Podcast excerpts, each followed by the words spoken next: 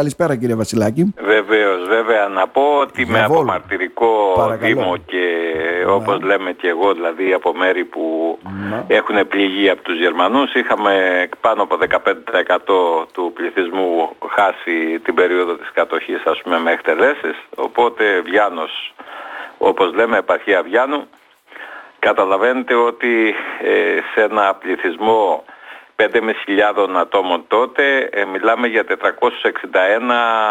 νεκρούς άμεσα από εκτελέσεις, όχι από πείνα και τέτοια πράγματα. Τι πήραν οι άνθρωποι; Οι αυτοί που ε, ζήσανε τίποτα, βέβαια, τίποτα, απλά ε, είναι, υπάρχει η Επιτροπή Διεκδίκησης όπως λέμε των αποσμίωσεων mm. γερμανικής κατοχής, ο κύριος Σιγκελάκης όπως λέμε που είναι γνωστός στο Πανελλήνιο. Ε, από εκεί και πέρα γίνεται μια διεκδίκηση και μια, με έναν τρόπο προβολή του θεματος ε, τώρα, ε, ε, θα εκμεταλλευτούμε λίγο το χρόνο μας Γιώργο Βασιλάκη γιατί έχουμε και εκλογές στο επιμελητήριο. Ε. Βεβαίως. Και από ό,τι βλέπω είστε στην Ανεξάρτητη Κίνηση Οικονομολόγων Ελλάδας. Ε.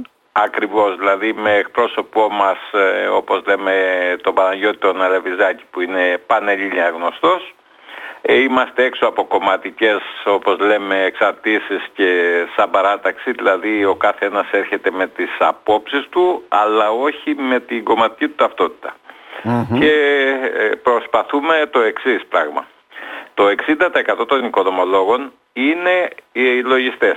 Δηλαδή είναι και λογιστές και οικονομολόγοι όπως λέμε. Να, ναι. Και είναι και ταμιακά εντάξει ως προς τις υποχρεώσεις τους γιατί υπάρχει και αυτή η προϋπόθεση για να μπορέσει να ψηφίσει κάποιος. Ε, δεν μπορεί λοιπόν ε, εμείς ας πούμε να έχουμε μια διοίκηση που είναι το 35% δηλαδή η διοίκηση στο Προεδρείο που υπάρχει αυτή τη στιγμή ε, και ο κατά συμπαθής συνάδελφος να, έχει την, να είναι πρόεδρος του επιμελητηρίου αλλά από εκεί και πέρα να είναι μονοπαραταξιακός, πώς λέμε με τους καφέδες μονοπικυλιακός. Ναι, ναι, ναι και κατ' ουσίαν υποστηρίζονται τα δύο κόμματα ας πούμε της παραδοσιακής ε, έτσι, πολιτικής, ε, δηλαδή η παράταξη ας πούμε της Νέας Δημοκρατίας και του Πασόκ, δηλαδή πρακτικά ας πούμε να λέμε αυτή είναι η διάταξη στην προηγούμενη κατάσταση έτσι. Τώρα το τι θα διαμορφωθεί θα φανεί. Μάλιστα. Καλή επιτυχία να ευχηθούμε. Βεβαίως ευχαριστώ πολύ. Είμαι εκπρόσωπος δηλαδή ε, στο επιμελητήριο στην Αθήνα αλλά και εκτίθεμαι και σαν ε, όπως θα λέγαμε αντιπρόσωπος οπότε μπορώ να ψηφιστώ από οποιοδήποτε μέρος της Ελλάδος ας πούμε γεωγραφικά. Ωραία. Γιώργο Βασιλάκη πάμε στα δικά μας τώρα. Οι εκλογές είναι βέβαια 10 του μηνός, ε, μεθαύριο. Ε, επίδομα θέρμανσης. Λίγη σήμερα η προθεσμία για τις αιτήσεις. Τέρμα. Όσοι κάναμε, κάναμε δηλαδή. Ε. Βεβαίως. Γιατί; Λίγη σήμερα γιατί όπως λέμε στις 21 του μήνα θα από εκεί και πέρα δηλαδή κάποια στιγμή γιατί δεν υπάρχει, υπάρχει και μια δημιουργική ασάβεια ας πούμε θα δουν χρήματα στο λογαριασμό τους οι, αυτοί που θα πάρουν δηλαδή.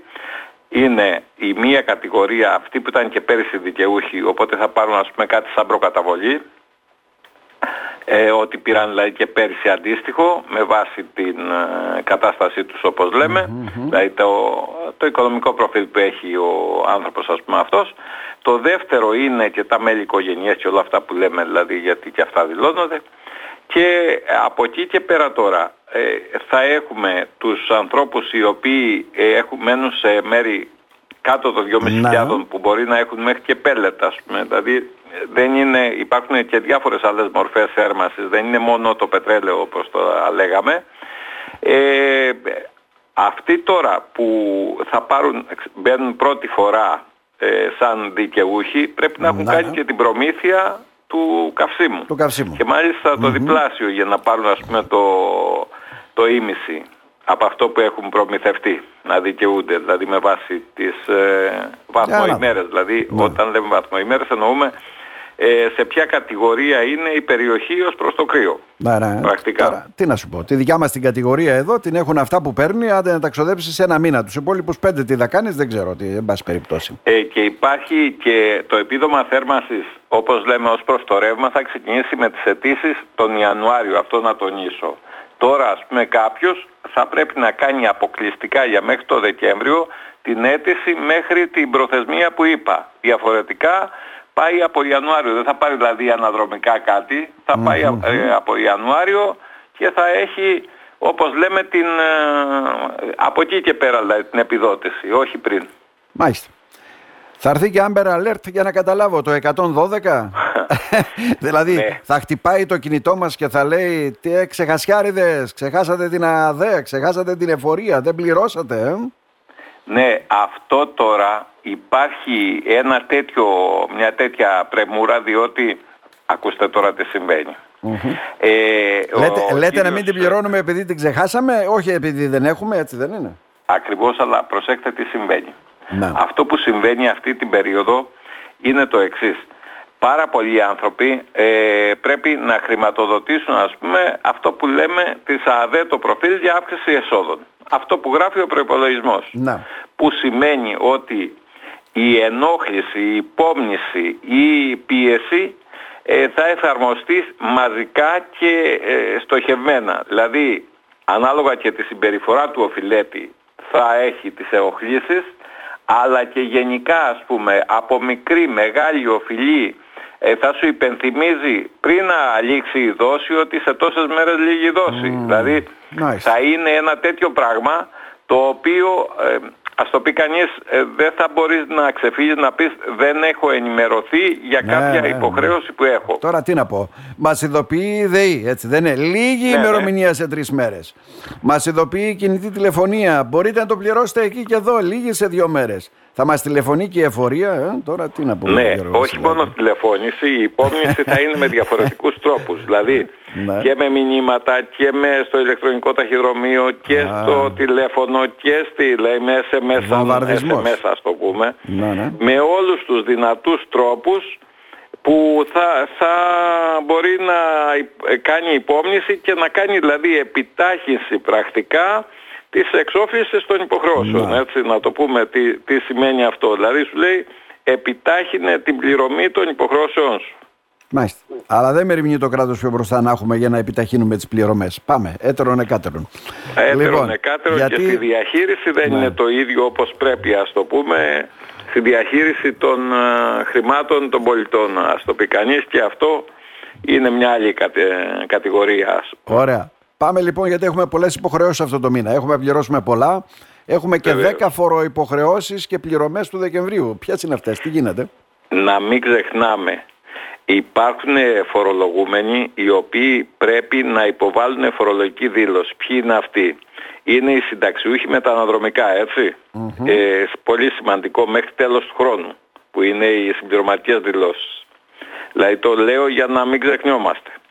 Λοιπόν, οι φόροι που πρέπει να πληρώσουν οι άνθρωποι είναι πάρα πολλοί. Ο ένας είναι όπως λέμε ε, η μια κατηγορία τα τέλη κυκλοφορίας μέχρι το τέλος του έτους, μέχρι την τελευταία ημερομηνία του έτους. Από εκεί και πέρα υπάρχουν εκκρεμότητες όπως λέμε εχθέει το επίδομα θέρμανσης όπως είπαμε ε, στις 29 Δεκεμβρίου πρέπει να πληρωθεί η 8η δόση του έμφυα, η 6η δόση του φορού εισοδήματος ε, πρέπει να εξοφληθεί ε, να, να κάνεις ας το πούμε είτε ψηφιακή κατάθεση των πινακιδων είτε να εξοφλήσεις τα τέλη κυκλοφορίας. Ένα από τα δύο πρέπει να κάνεις μέχρι το τέλος του χρόνου, μέχρι την τελευταία εργάσιμη.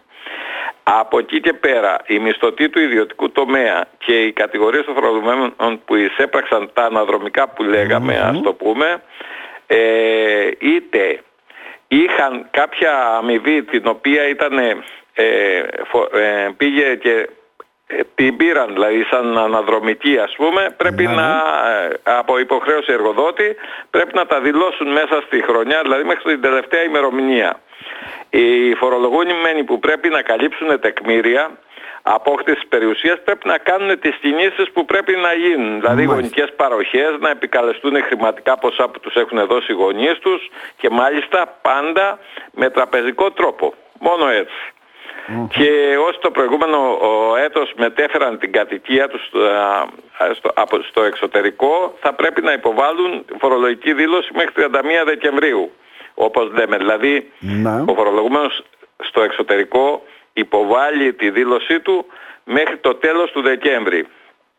Και πρακτικά ε, όπως λέμε μέχρι το τέλος του μήνα έχουμε 29 του μήνα να καταβληθεί ο αναλογού ΦΠΑ από επιχειρήσεις που τηρούν διπλογραφικά βιβλία. Δηλαδή είναι όπως λέμε πληρώνουμε το μήνα. Αυτές είναι οι κατηγορίες. Και μετά στο Χριστουγεννιάτικο τραπέζι αν πληρώσουμε όλα αυτά Γιώργο Βασιλάκη χαριτολογώντας το λέω τι θα βάλουμε; Τους λογαριασμούς σε ένα πιάτο; Ζήτημα, ναι. ε, το 3% το πληθωρισμό που είναι 9% τουλάχιστον στα τρόφιμα. ναι, να σε ευχαριστήσουμε θερμά. Εγώ να σε ευχαριστήσω. Καλή επιτυχία να ευχηθούμε στις εκλογές. Να είστε καλά. Βεβαίως. Να είστε καλά. Ευχαριστώ πολύ.